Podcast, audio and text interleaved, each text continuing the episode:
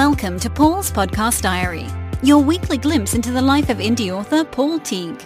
Find out how many words got written over the past seven days, hear what's on the planning board, and discover the tips and tools which Paul is using to self-publish his books and get them selling as fast as possible. This is Paul's Podcast Diary, and here's your show host, Paul Teague. Hello and welcome to Paul's Podcast Diary episode 192 for Saturday the 14th of March 2020. Coming up this week, I revived an age old skill this week by using ISBN numbers that I bought on Nielsen's website. I've just received my first paycheck for my military sci fi books, and I've been booking in editing work with my fiction dates now fixed for the latter part of this year. Welcome to this week's diary.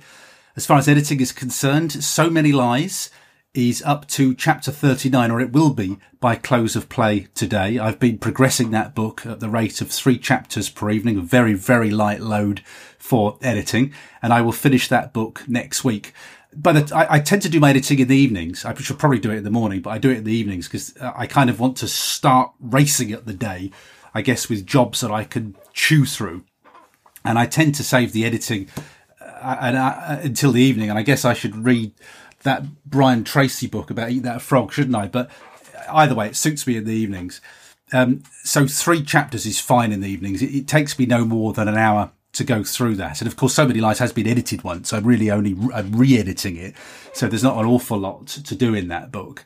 And I was quite happy to just plod it rather than make myself go through six or seven chapters in a night. I thought, well, what I'll do is I'll pace it over more weeks and just do three chapters per night. So I'm due to finish that book next Friday and then it will all get bundled up and relisted on Amazon. But the most important part of that editing process is that it goes off to Sarah Hardy, who will distribute it to the people who are going to do the blog tour in April. So it'll be nice to get that book out of the way and I will then no longer be editing. I say no longer be editing. There's always a bit of editing to be doing, but I won't be working through any of my old books at that point. I've also been editing this week my podcast book. So this is now my second read. I've had uh, you, people who volunteered to look at the book. I'm going through all of your notes and I, have tried to factor in as many of those points as possible, or certainly points that I feel that need to be reflected in the book. I'm going to finish that book tomorrow. That will be my final read. And then it's going to go off to Julie Stock for a proofread. Now, don't get confused with your Julies here. I'll tell you about Julie Cordiner, who's doing some more editing work for me shortly. Uh, but I hadn't intended to get this book uh, edited. And I have to say, I'm still not entirely sure that I should, but I'm going to just because um, speculatively last week, Julie Stock mentioned that uh, she'd, she'd been reading the book anyway. And I had noticed that she'd been all over it, kind of doing an edit on it already, to be honest with you, which was very much appreciated. And Judy just uh, mentioned that she did proofreading and, and sort of made me an offer there and then. And I just thought, oh, what the heck? Let's just put it through and, and get it proofread but I, what, I, what I had intended to do is it's had a lot of eyes all over it already. So a lot of uh, you have already found most of the spelling mistakes, but also I've got Grammarly, which is doing a pretty good job of it as well. And I don't feel when I'm doing fiction, I don't feel the same pressure as I do with non-fiction. So I just think, you know, fiction's different and fiction's more my voice rather than having to follow certain styles. I think you can just, I say you can get away with more in fiction. I don't mean that you can be sloppy in any way, but I just think that the whole fiction thing is a lot easier. So, and also because you're imparting information, it, I think it's different too. I've got bullet points and lists and all sorts of things in there. So anyhow, um, it is going to have a proofread now. Uh, Julie Stock's going to give me a proofread. So I need to get my work done on that book by when is it? Uh, oh, it's this weekend, isn't it? Yeah, I need to get my book, uh, my work done on that by this weekend, and then Julie's going to have it. So my drawbridge goes up. Uh, well, really, at close of play on Saturday. So if you're listening to this now and you'd intended to um, have a look at that book, you can still have a look at it, but I won't be accepting any changes after close of play on Saturday because I'm sending that over to Julie on Sunday, and then she'll have it proofread for me, and it'll be ready to put up online as well. I also need to pass on the details of the spine width. And I'll get the spine width this weekend because I'm going to move it out of Google Drive on the, on the Sunday, probably on Sunday the 15th, into a Word document. Julie will get the Word document to, to proofread, but I will also bring that Word document into Vellum because Julie's not going to, she's not doing an, an edit on it. So we're not going to be adding bits or, or moving bits. She's literally just reading it through to make sure I haven't made any mess ups.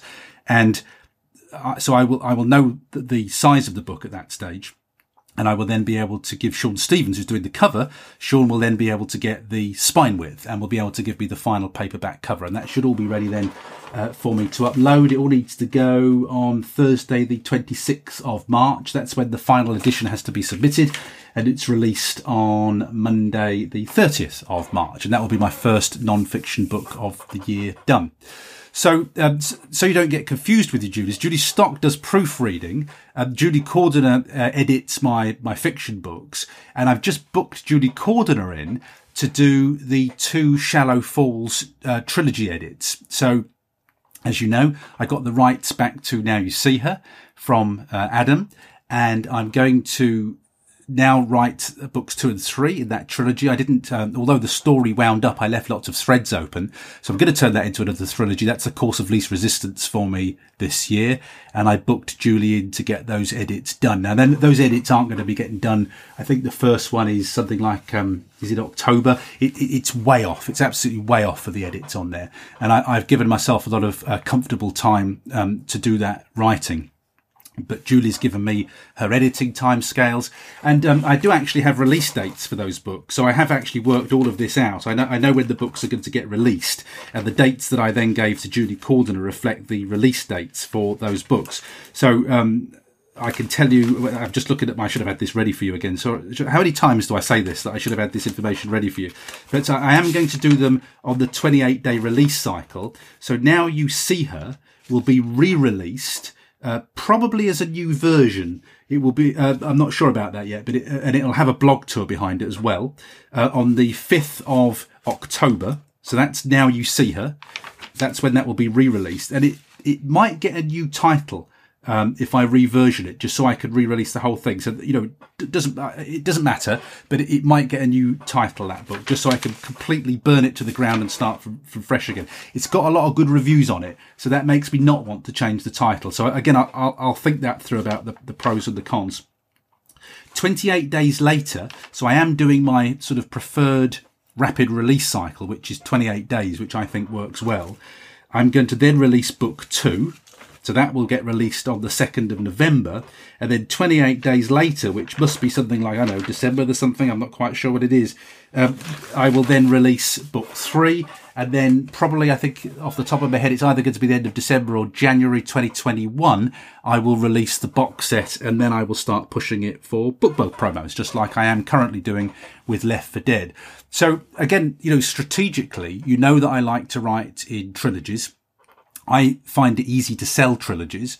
Um, I know how to market them. I feel like I've got a reasonable level of competence marketing trilogies, uh, and I and I know that I can make certainly I can get if I can get three or four BookBubs. I know I can squeeze a reasonable amount of income out of a trilogy as well. So that is my preferred way of doing business. Now I was going to write before we go to Spain, and again for obvious reasons, there's a big question mark over that now. I'm not quite sure how the world's going to look by the time we go to Spain. So, you know, we, we'll assume that we're still going to Spain. Um, in, in, in November and all my plans will work around that. If we don't go to Spain, it's fine. I'll just do whatever I was going to do in Spain at home. Um, you know, everything will just pivot around it.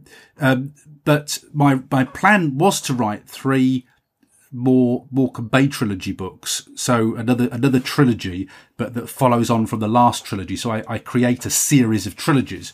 Um, I do want to write in series, but I don't want to write in an ongoing series. I'd, I'd rather write in, in trilogies because I find them easy to sell. Uh, so I get the benefits of a series and I get the benefits of, of, of a trilogy as well. So that's going to be my plan with Morecambe Bay trilogy. But I decided that I would the course of least resistance was to finish the Now You See Her trilogy, or the Shallow Falls trilogy, as I'm calling it now. Uh, finish the Shallow Falls trilogy before we go to Spain, and then write the next Morecambe Bay trilogy while we're in Spain. And and that um, and it'll either be the Morecambe Bay trilogy, or potentially it could be the next trilogy in the military sci-fi series as well. And I'll talk to you about that in a moment when I tell you about the, the income that's come off that from this month. So, um, that's me kind of fixed my plans in for this year. Um, but also I've, uh, this has been my first week away from salaried work. And I, I have to say, um, if I look at, if you look at my sheet this week, the number of things that I've got done this week. I mean, there's just a great long list of things that I've got done. Uh, many of them are, uh, uh, around children and student finance and things like that. So they're not all to do with writing; they're to do with real life as well.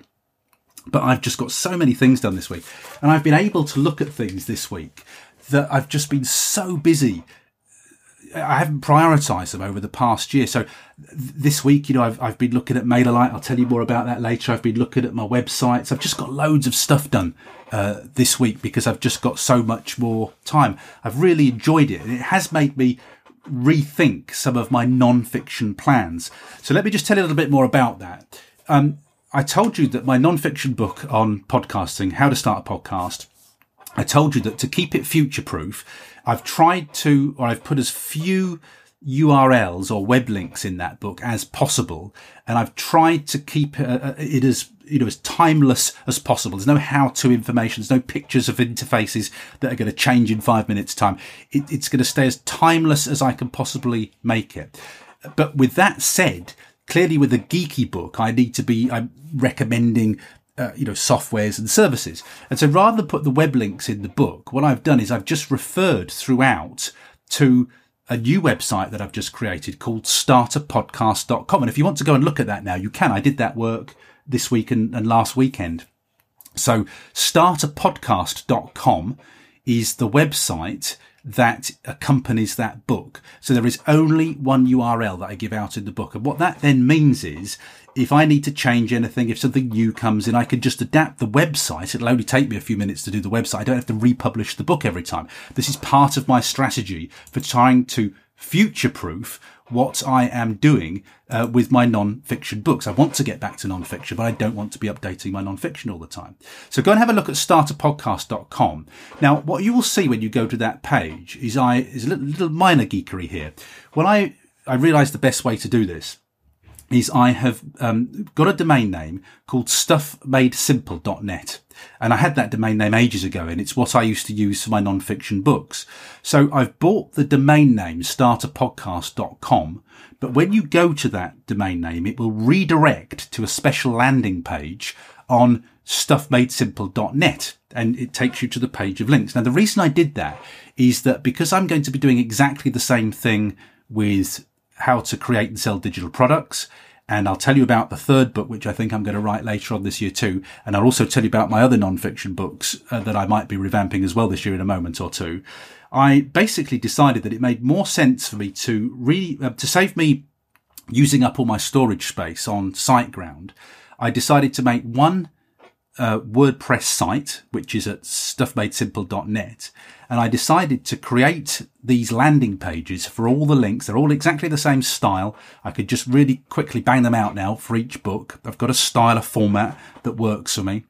And, uh, I ba- basically I've bought nice neat domain names. So for instance, I, have already had um, WordPressUnbox.com because WordPressUnbox.com is the name of my existing non-fiction book. So I've just redirected those to pages um, on stuffmadesimple.net. So the easiest way to get your head around that is simply type in start hyphen podcast.com into your browser and then see what happens. That will get redirected to stuffmadesimple.net.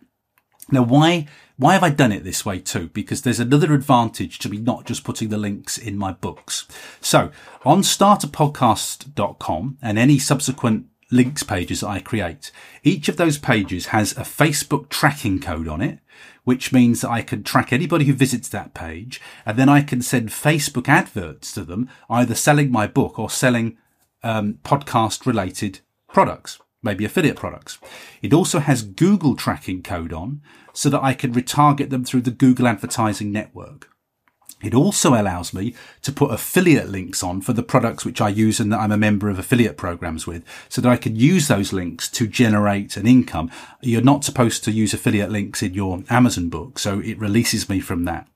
Of course, I've already told you that I can update that page easily around any kind of technical changes that are there, but also you know, I don't expect this book. I expect this book to just flop out. And to me, um, it's not going to have a big launch. I won't have any great big launch on it. To me, it's what's called an evergreen seller. So that book works on a keyword basis. So if somebody goes to um, Amazon, they're thinking of starting a podcast, they put start a podcast into Amazon. My book's keyworded for start a podcast hopefully my book pops up and then obviously it's in one of the books that they might then go on to buy. So this is a keywording and evergreen exercise. I will also, of course, use Amazon adverts because I find Amazon ads, I can make Amazon ads work on non-fiction. I just struggled with it with fiction. So um, I can easily update that page. It's easier to market because it's based around um, you know, it's based around keywords. Uh, but also, if I find that that book uh, does well and it gets a nice little audience, it's got some steady traffic on it, I could also, if I decided in future, because I've got that web page and it's easy to do, I could just add a promo to a paid for course or extra co- uh, coaching if I wanted to, if I ever decided to do that. So basically, it means I own the kind of real estate, the promo real estate for that book. I don't have to stick to Amazon's terms and conditions within the book itself.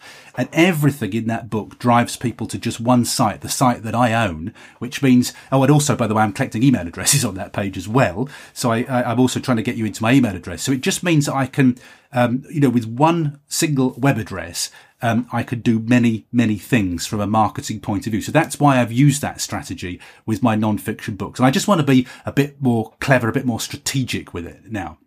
And so as I was doing that as I was doing that sales page, I use a plugin in WordPress that simply allows me to clone it. So I've cloned that that page, that links page that you'll see. I've cloned it about five times and I've got lots of pages sitting in the background for future non-fiction projects that I intend to do. And each of those will have Facebook tracking code, Google tracking code, affiliate links, you know, all of those things. So as I was doing this, I was thinking, you know, I really need to Uh, now I've got more time to do all these things. It was just, it was reminding me, it took me back to what I was doing before I was in salaried work. Because before I was in salaried work, you know, I could work at this stuff all day. I, got, I could do all these projects. And then I've really only been squeezed on them since I've had to go and do salaried work. And I just realized this week, because you know, I've seen, I've done client work this week Interestingly, by the way, I've been switching all my client work to Zoom, so I'm not having to go out to see people. I still have one or two people that I need to go to see individually, but I'm making the strategic move now to move all my clients onto Zoom bearing in mind what's happening in the world around us so that I can continue to see clients, uh, you know, without them coming to see me or without me going to see them. And actually it gives a better value because as I'm talking to them, I'm recording it on Zoom and I'm just sending them the, the video. So they even get a how to video as a result of that client work. So that's, that's just a, a by the by. But I've also, I've also been doing client work. I've been for a couple of runs this week. Uh, we went to see the Invisible Man at the cinema, you know, and I've done loads of stuff in between. And it's just, it's taken me back to that place where I was before salaried work, thinking, yeah, this is why I had all these projects under boil because I had the time to do them. And I can see that I'm going to have the time to do them again, as well as getting this, this, these writing projects I've already told you about done. So it's given me a little bit of an appetite to come back to my non-fiction. Non-fiction's so easy to pick up and put down. I, I, I find non-fiction so much easier in many respects. You know, I should should probably just do non-fiction, really, shouldn't I? But anyhow, I can chug non-fiction alongside my fiction. Thing is, is they don't make films about non-fiction. I want films and TV series and things. You know, that's part of that creative process, isn't it? So I'm going to continue to do fiction. Of course I am, but it makes me very happy that I could also resurrect my non-fiction alongside that. So in terms of non-fiction, I, have told you for you know for weeks and weeks that although it it never sells you know in huge quantities, my Mailchimp book uh, just sells. It just sells, and I don't do anything to, to to market it. And because it's a book that sells at ten pounds a time, there's good margin in it as well. You know, I make a I make a bit of profit on it as well because you can sell non-fiction books for more money.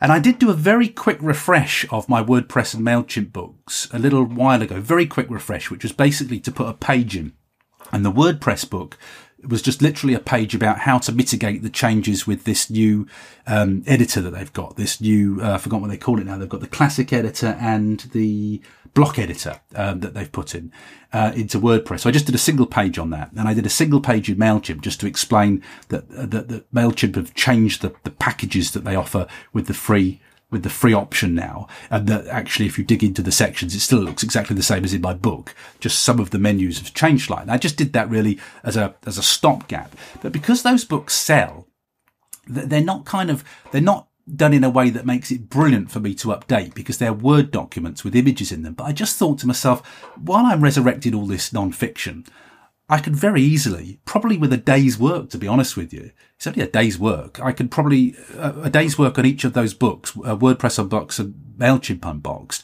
I thought I could probably have those updated again and start you know, quite uh, not aggr- aggressively is not a word I like to use, but you know, quite assertively trying to to flog them again with more confidence, basically because they're updated, but also because I've now got this strategy for having these uh, links pages. I could adapt them so that I'm only referring people to the one website at, at the end of the book or during the book for all the resources, and that in turn will future proof the book more.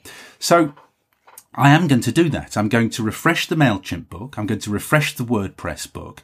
And while I was thinking about it, I know, I know some of you have said to me, I wish you'd write a MailerLite book, you know, to do what you've done with the MailChimp one, uh, with all the kind of, you know, email marketing principles and to adapt it for MailerLite. And I just thought, you know, all I've got to do is a save as on, on the MailChimp book. And so I save all the bits about principles and techniques and things like that that would apply to both books. And then all I've got to then do is insert how to do the MailerLite bits, the, the automations and how to use automations in a clever way and onboarding and things like that. And I thought, you know, I, I think I might as well do this because I, I then get a really, very quickly, I get a really good sort of non-fiction presence because that will give me start a podcast. It'll create, be create digital products. It'll be WordPress. It'll be um, email marketing. So I've bought the domain name, uh, email unboxed and when you, if you go and look at that now, emailunbox.com, you can see all of these now. Uh, they're only holding pages. So I'm, I, i am not advertising this. I'm only telling you this because you're listeners to the podcast and you, and you can look at those pages while they're unfinished and you'll understand that they're unfinished.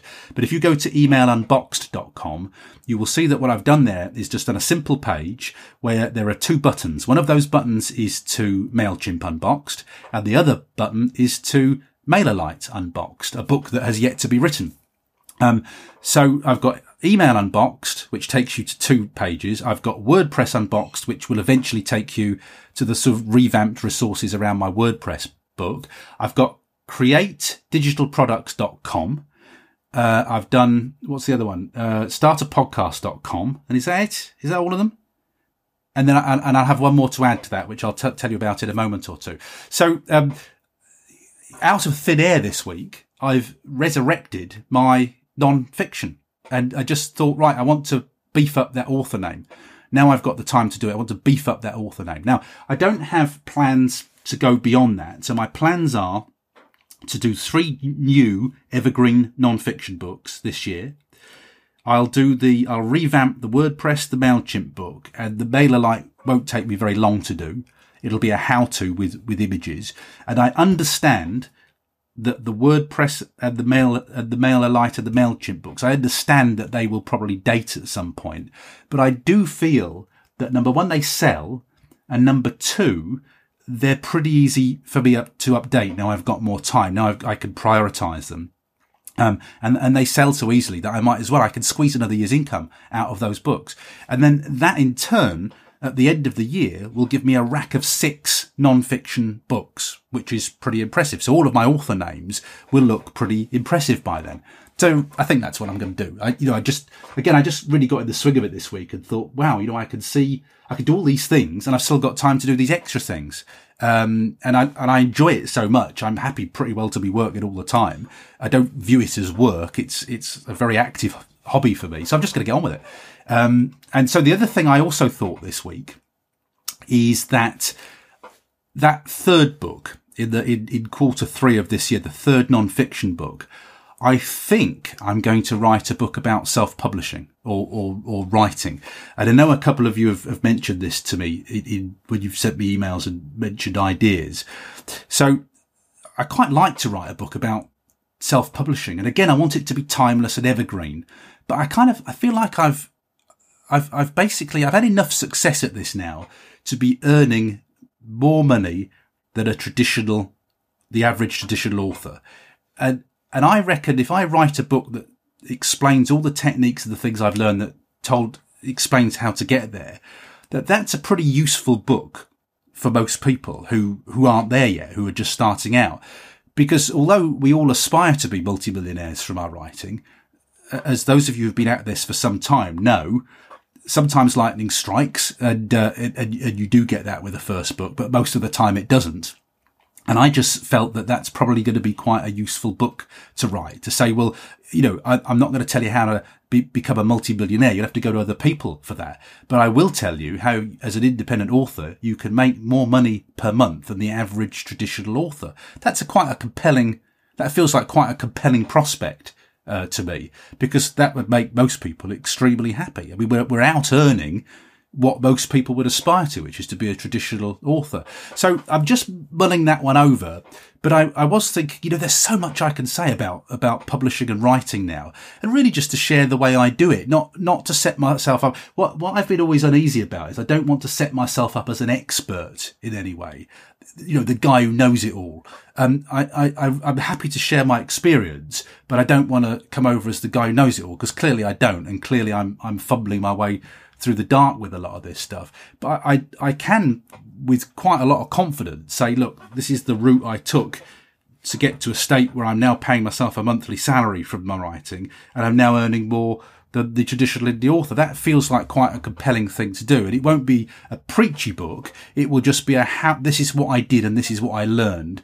This is how I've done it rather than a, you know, do as I do, because I'm right. I don't want it to come over that way because I've got no remit to do that. That's why I'm a little bit self-conscious about it. So anyhow, that's non-fiction and non-fiction will just get squeezed in. Uh, it won't sort of get scheduled. It just gets squeezed in into the sort of the days. So, um, and I say I got, I got, it kind of got deja vu this week because I thought, yeah, I remember what it was like before I did those three days salaried work. I had time to do all of this. I had time and energy to do all these things. So I've thoroughly enjoyed this first week.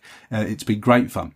So, um, Still on the subject of non-fiction, I just wanted to let you know that I start writing how to create and sell digital products on Sunday, the 29th of March. So in two weeks time, I will start to write that book. I think I'm going to start to plan it on Sunday. So no sooner is one off, you know, to Julie Stock to get it proofread. I'll start planning in detail now the next one. So I've done the main headings. I've got the 12 chapter headings. I'm now going to start the planning for me is to do the subheadings. And then that means that when I have writing days, I just write, write, write to the subheadings. I just find nonfiction so much easier because it's literally just a brain dump in between the, the subheadings. And then we tidy it up to make sure it reads well and I haven't gone off on one or, you know, gone off, gone off at tangents or been unclear.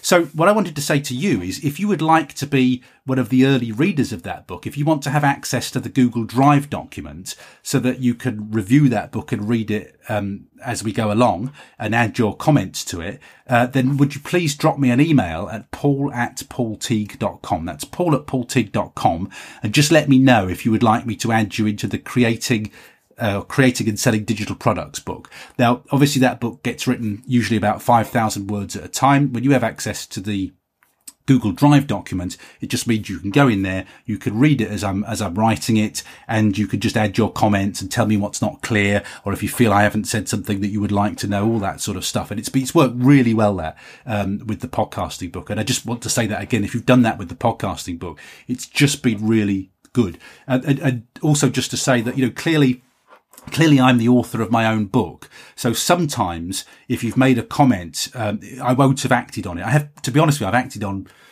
it must be 90% of it I've acted on. But sometimes if you've made a comment, um, you know, I might have ignored it or I might have absorbed it in a different way. I have looked at everything and taken account of it, but there's only a handful of things where I've thought, I'm not going to change it. I'm going to leave it as it is or, or, you know, this is my decision as the of the author as the author of the book. This is the way I want to do it. So it, you know, it's a bit like um, with the two years after book. You know, with the ending. I know the ending was controversial, but I said, you know, it's my book. I, I, this that, that's how the book's ending. I'm sticking my neck out, and I want it to be this way. So you know, ultimately, I have to be, I have to have my hand on the tiller of my own ship. So, but I have, I would say, I've, I've you know, it might even be as high as 95%. There's only a couple of things that I thought, no, I'm not, I'm not going to do that. So I found it a tremendously useful process. And I'm very grateful to you if you've done that with the podcasting book. I'm, I'm also pleased to say that the, I think, you know, the people who've read it and fed back to me have said they found it really interesting from a learning point of view. They've learned a ton of stuff from it. You know, so clearly, um, you know, it swings both ways this. So if you, if you think you might like to know about creating and selling digital products, um, and there's all sorts of tips in there. I mean, all sorts of marketing tips in there. I mean, what I would say to you is if you want to learn how to set up and sell your own books so you can sell directly. That's one of the things that will be covered in this in this uh, in this book. I'll be talking about that and how I do it, and all the things you've got to consider. And there'll be quite a lot of sales technique stuff in there as well. So if that interests you, drop me a line, paul at paulteague.com. At the moment, I'll be adding you to an empty document, uh, but when I start writing on the 29th of March, you'll be able to just hop in there anytime you want, and you'll be able to take a look at that and uh, you know see what's going on. Now, I have diverted from my notes, so I'm probably going to get confused at some point here. Let's move on to my general news. Um, that kind of merged my editing news with my other news. Um, I want to talk to you about my military sci-fi because I, I actually I, I, get a bit, bit, mixed up sometimes with the payment cycles on Amazon. But I got a nice Slack message from uh, James this week. Um, James Evans, who said, "Oh, um, I owe you some money for this month." Thought, oh, that's very nice. I'd forgotten all about that. I didn't wasn't expecting it till next month. And I got the first money this month and the money was for, because it covered, oh, I, I, I get so out of sync with the payment dates, but I think it must have been December, mustn't it? Because we released books one and two in December. So it must have been from December 2019. Um, and I, I was getting income on books one and two. Now, uh, you know, again, clearly this is confidential um, information. Uh, John and James, I, am not going to share information that's private to, to John and James. Uh, but let me tell you that uh, it was a very pleasant surprise. It was, you know, I'm, I'm very happy to have it. Uh, it's it's money that will buy something good. It's good money. It was worth having. It wasn't like oh whatever, you know, it's another tenner. It was it was we were in the hundreds. Uh, let's put it that way. So um, now remember, this is from just books one and two. So we've got books three, and uh, I think they're just about to do the box set. Actually, yeah, they're just about to do the box set. I think. So um, that was nice to have because I'd I didn't realise it was coming in. I'd forgotten all about it, um, and and also under the contract with John and James, um, I think it's a pretty good contract. I have to say I'm very happy with it from a payment point of view because under the contract with John and James, I don't pay for the edits, I don't pay for the covers. And in terms of our income, we take the ad- the advertising costs off, which obviously they, they do the advertising. Advertising costs come off, and then I take 60% of, of the net profit. They get 40, I take 60. So I take the lion's share of the profits as well. So, um, you know, that's good. I was happy with that. I got a reasonable amount. Uh, uh let's put it this way.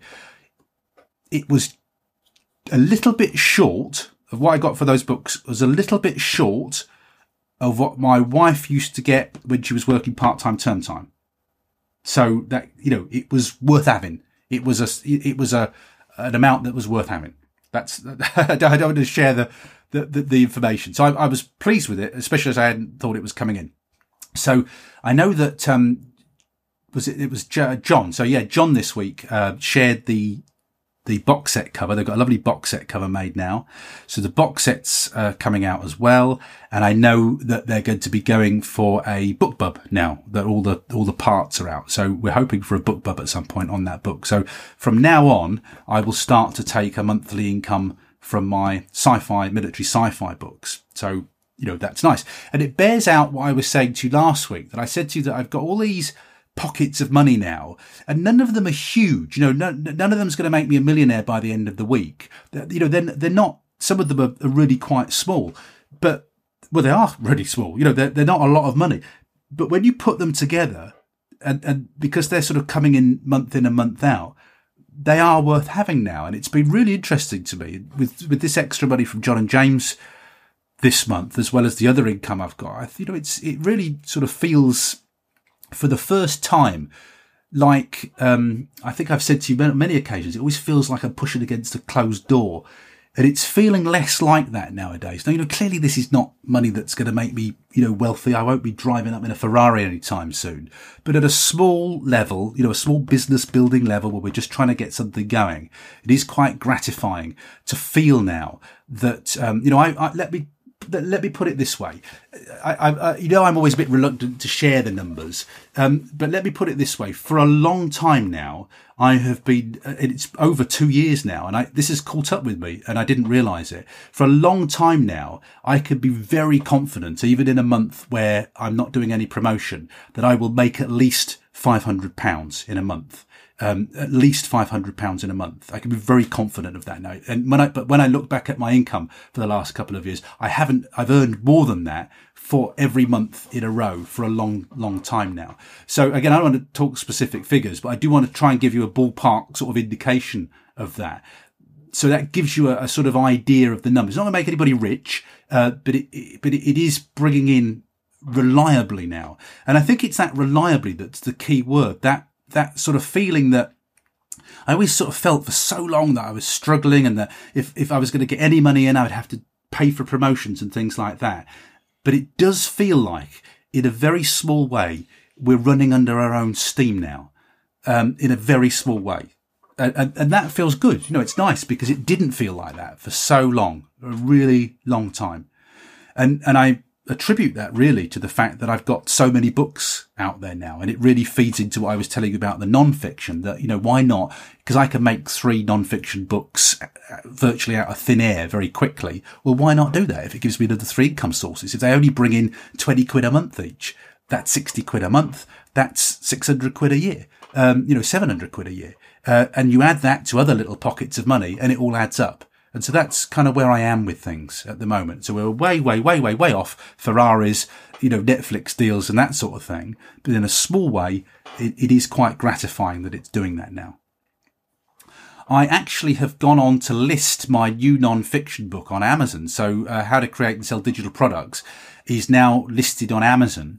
And I've listed it with one of Paul's dodgy Canva covers. You know, it's a terrible cover, but I don't care because all I want, no one's going to buy that book at the moment. You know, it's just listed there on a pre-order and I've listed it for a pre-release date of Monday, the 27th of July. But why I wanted to list it was I want to be able to put the link into the podcast book. So I want to be able to drive sales from the podcast book you know, that, tr- that web traffic to the next book. So I thought, right, that's fine. I know when that book's going to be written. It's non-fiction. I never worry about non-fiction. I know that book's going to get written. I just, it's just got a massive brain dump, uh, from my head. So I'm not worried about that book getting written. It will get written on time, uh, you know, viruses, uh, permitting. Uh, but uh, there's never been a better job to have a c- coronavirus, has there? I mean, being a writer, once you've gone through the nasty bits of it, if you get that far, at least you can sit and, and, and, and write while you're you're in quarantine. So, you know, there are worse jobs to have at this time. Um, you know, I, I, would, I would write, I would write. I was saying to my mum today, you know, the only difference between me having it and not having it, I'd still be sat here uh, typing away. The only difference will be I might have coronavirus rather than not having it, as I normally do, but I'll still be typing away, um, you know, doing work as soon as I'm able to do that. So, um, you know, so I'm fairly confident that book's going to get written, as confident as I can be, given the current situation. So um, it just makes more sense, I think. So 27th of July, horrible cover there. I'll get Sean Stevens to do me a decent one at some point. So beware, Sean. The email is coming. We'll get that cover design and we'll get it up. We'll get a decent cover up there. But at the moment, it's got my horrible one on there. But no one sees it, so it, it really doesn't matter, uh, in, in, my opinion. So lots of um, feels like I've got lots of non-fiction news for you at the moment, rather than uh, fiction news.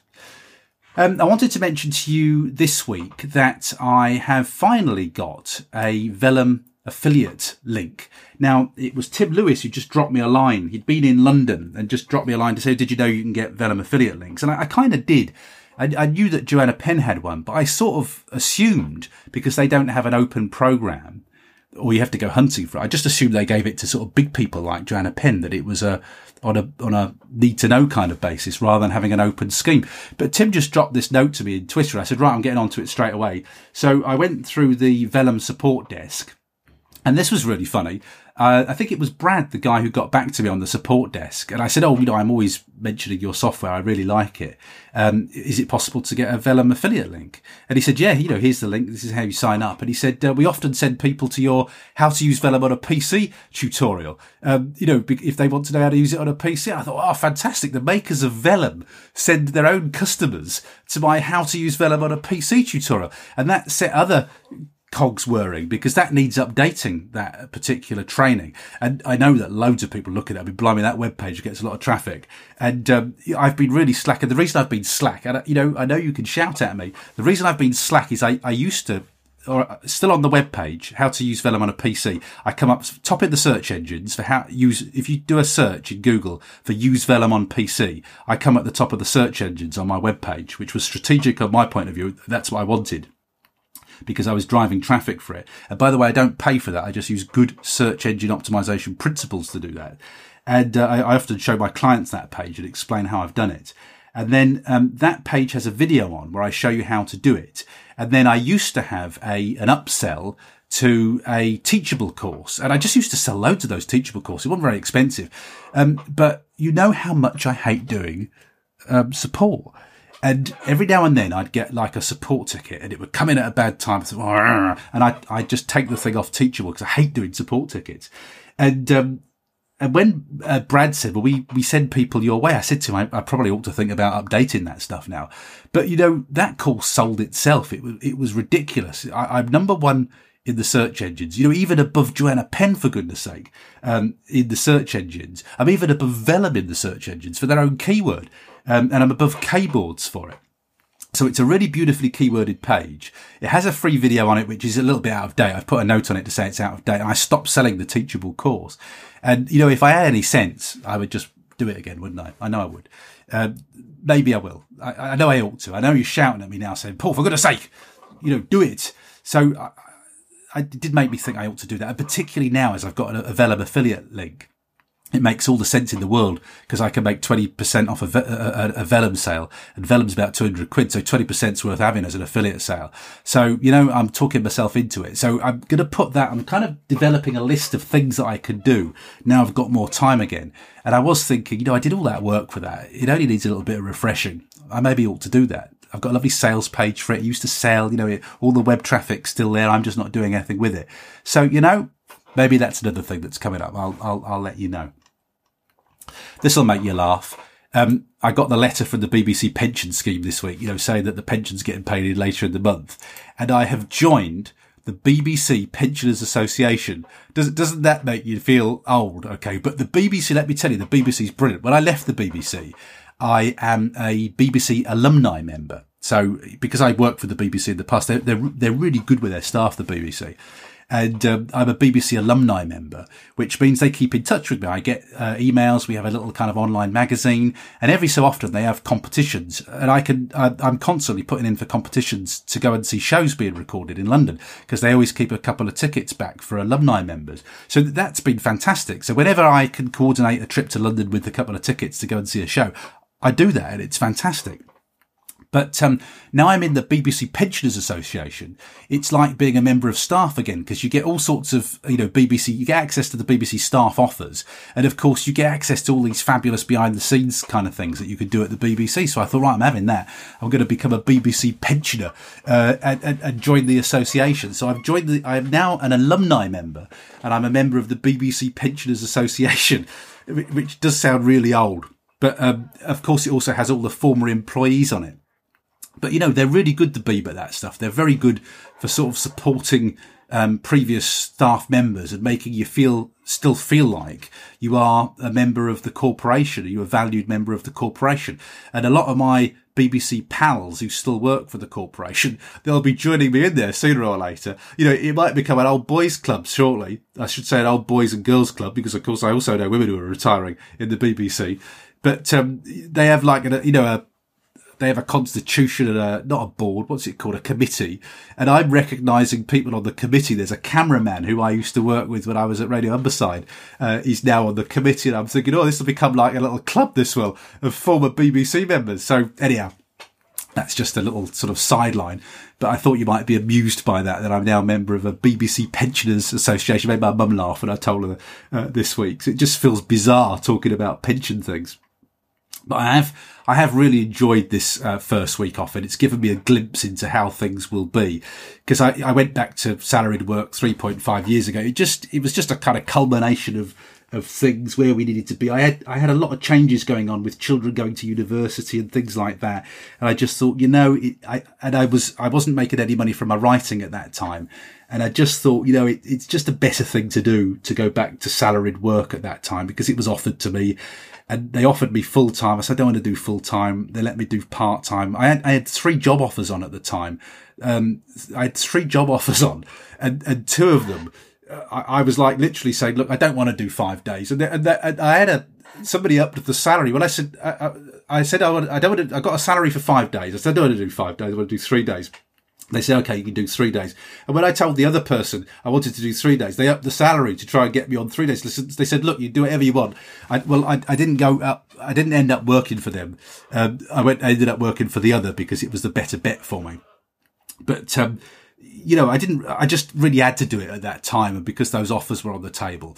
Um, but I am very pleased now not to be doing it, and life has changed again, of course. Now, um, you know, it goes through these cyclic stages, doesn't it? But you know, it's been a lovely week. I've just got so many things. If you look, you can see my list of all the things I've got done this week. Just small jobs that don't normally get done when you're when you're at work. It's been brilliant knocking all these things off. Thoroughly enjoyed it, and uh, we went to the cinema on Tuesday. The cinema was empty, so it was coronavirus friendly. There was no one within a, a two meter radius of us because the cinema's so quiet during the daytime in Carlisle. We went to see The Invisible Man, by the way, which is a brilliant thriller. I loved the way they did it. And I loved the way they explained the invisibility. There was none of the old bandages nonsense. You know, it was, um, he did it with a, you know, it was like an illusion of light. It was like, you know, good science fiction, the way that they created the invisibility it was the way you would have to create invisibility. Uh, if you did it, it would be effectively an optical illusion, an illusion of light. Um, so, so it was great. It was really tense. It was such a good film. So I enjoyed The Invisible Man as well. Done a, I've done a couple of runs this week at the nature reserve, which has been lovely. And I've basically just looked at the weather forecast and I've gone on, on runs on the days where, where the Met Office tells me it's not going to be raining. So I've had some nice runs this week as well in good weather. And I've taken a couple of clients. I've got a load of my work done this week too. So, you know, I'm really liking this. really, really liking it. Um, as you can tell, I'm very enthusiastic about it. I finished off Sandra Gerth's Show Don't Tell book this week. I, I want to recommend Sandra's books. So it's Sandra Gerth, G-E-R-T-H, Gerth. Not, it's not with an I, it's with an E. And that book is Show Don't Tell. And there's another one about, just excuse me, I'm just going to zip across the room so I can read the title. It is Point of View. The other one's called Point of View. Uh, so they were brilliant books, really simple, um, you know, nothing too posh, nothing too kind of intellectual, just lots of user friendly stuff. Um, really recommend those two books, Show Don't Tell and Point of View by Sandra Gerth. She's done another couple, um, one on time management. I can't remember what the other one is. I didn't, they're not in, of interest to me, but those two were brilliant. And I got the paperbacks and they're full of scribbles now. And interestingly, with all this uh, going on with the non-fiction, I dug out my ISBNs this week because I wanted, I, am also looking at reviving my old non-fiction. So my old non-fiction is out of date, but I, when we did the changes from CreateSpace, I, I, I think I brought some of the books over. I've been in contact with KDP this week actually, just to say, can we bring the last of those books over that I didn't migrate? I just thought to myself, you know, although I'm not going to refresh those books, because they were done with, with images and things. There is still a load of content in those books that's completely relevant. So I might as well sell them as I have been doing with the WordPress and the MailChimp book. I will flag up that they're old editions. You know, I won't imply that they're new editions. But the thing with other booksellers is, is they don't, uh, you know, they don't like for dummies books. You've got for dummies books there that go back years and they're out of date, but you can still buy them. And in actual fact, you'd still get loads of great information from them, even though some of it would be out of date. So I'm just looking at doing that as well, just bringing in all my old titles. The other reason for it is I did all that work and I kind of want to claim it under my author name because I did, um, in my first phase of non-fiction, I did seven non-fiction books and then I took them all off as they became uh, out, let's say out of date. But there's loads of good information in there. As I've been flicking through them, I'm thinking this is great information in here. You know, you'd still get value if you bought those books, even though the, the images would be out of date. Um, traditional publishers wouldn't do that. They would just release new editions of them or they'd just, you know, keep the old ones up for sale. They don't take them off the shelves until they've sold out. And so that would give me, um, it would give me the seven old books that I've done. It would give me, and then it would give me what the six new ones I'm going to do. It would give me quite a stack of, of non-fiction as well. So we're quite keen to re- reclaim those. So I was bringing together my kind of checking my Nielsen ISBNs this week because I assigned ISBNs to some of those books. I was contacting uh, KDP, asking them to bring any books over that I hadn't brought over. And this is what I call a chugging job. It's not an important job, but it is a job that when I've got some time, I will sit down and I will I will migrate those books over. I've got all the files. They're all sat on a backup hard drive. Everything's there. It's not going to take me very long to do it. I paid for covers for those books.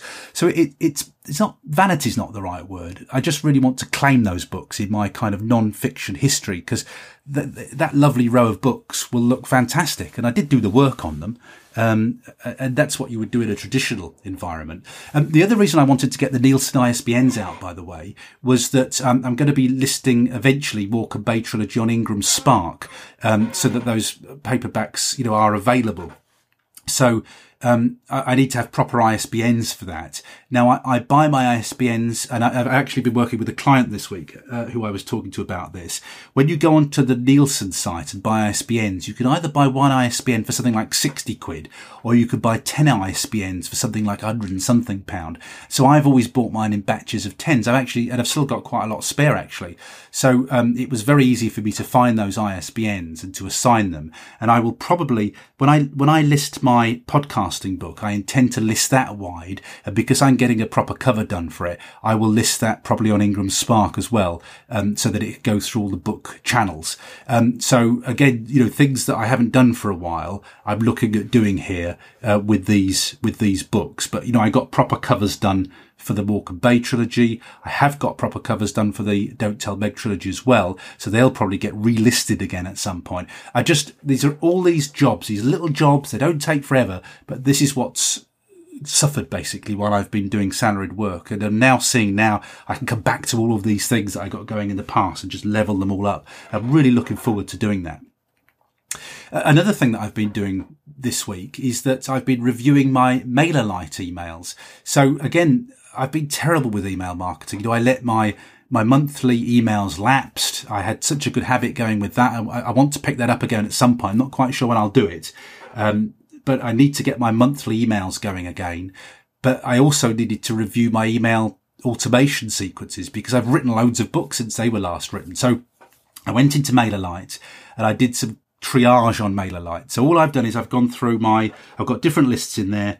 I've got a list for my thrillers. I've got a list for my uh, sci-fi and I've created a list. What instigated this is when I was doing those pages with the starter podcast web link links in, I thought, oh, I need, if I've got this web page, before I share it with you lot, you're all going to tell me I ought to be collecting email addresses. So I, I know that I know, I know. So I thought, oh, I better do that work so I don't get a load of emails from people saying you ought to be collecting email addresses on there. I know, I know you ought to. So I, I did that. You'll see that when you go to that page, I am collecting email addresses, but that meant I needed to set up a basic sequence in MailerLite. So you, you at least get a welcome email when you register for that. So when I was in MailerLite, I basically just went through the emails I've got for thrillers, nonfiction, and uh, sci-fi, made sure they were up to date and current, and got rid of the ones that weren't. Um, so it was that was a quick fix. But what I want to do now is to come back um, to, to MailerLite and I want to do a proper job. Now I've got loads of different titles in my thriller series and, you know, I want to just promote everything, um, in my, in my automation sequences. So I, I, when I get the automation sequences sorted, I'll probably start doing the monthly, um, all points author emails to everybody. But the other thing, I'm thinking also a lot about the future of the podcast and what I want to do with the podcast. And something I stopped doing with that a long time ago is I stopped building an email list off the podcast. I just, I just had no time and no inclination to do anything in non-fiction. But again, it makes all the sense in the world to be building a list through the podcast again, because, you know, who can I flog my podcast book to but people who listen to the podcast? So I'm, I'm just coming back to all these things, so many things. I hadn't realized how many things I, I just had to set aside while I was back doing salaried work. And I'm coming back to these again now with renewed enthusiasm. You're wanting to get all this right because actually when I went back to salaried work three three, four years ago, I didn't really have an author business. I was, I was trying to get it going. I was working at it. Um, you know, you know, just, just trying to get it off the ground. And now I, I have got an author business and I, I feel like I know a lot more tricks and I'm ready to come back to all of this again and to do it properly, not, not half-heartedly as it has been done for the last couple of years. You know, I'm ready to ramp all this up again because I've got the time and the inclination to do it. So I'm feeling quite excited about that. It has been very, uh, reinvigorating, uh, this week. So there you go. That is my author diary for this week. We're running at nearly an hour. Lots getting done. Uh, you know, in spite of all the kind of changes around us in the world at the moment, they're all very worrying. But it is one of the great things about the work that we do that all we need is a desk and a computer and we could be productive. And I'm, that's how I'm viewing this. You know, even if I have to go into a quarantine period, if uh, somebody in the family's ill, you know, or I'm ill, at least because of the work I do. You know, I'm not digging up roads or anything like that. I, I don't. I'm not. Don't need to be sort of physically fit. Um, I could be productive even if I'm sort of poorly and out of things for a while. So that's how I'm viewing this um, at the moment. So that is it for this week's podcast diary. Thank you very much for listening. I hope you found that very informative, and I will have another diary update for you next Saturday. I'll let you know what I've been up to then. In the meantime, have a fantastic week of writing. Bye bye for now. Thanks for listening to Paul's Podcast Diary. Make sure you subscribe to the podcast feed to hear next week's update and find out how many words get produced over the next seven days.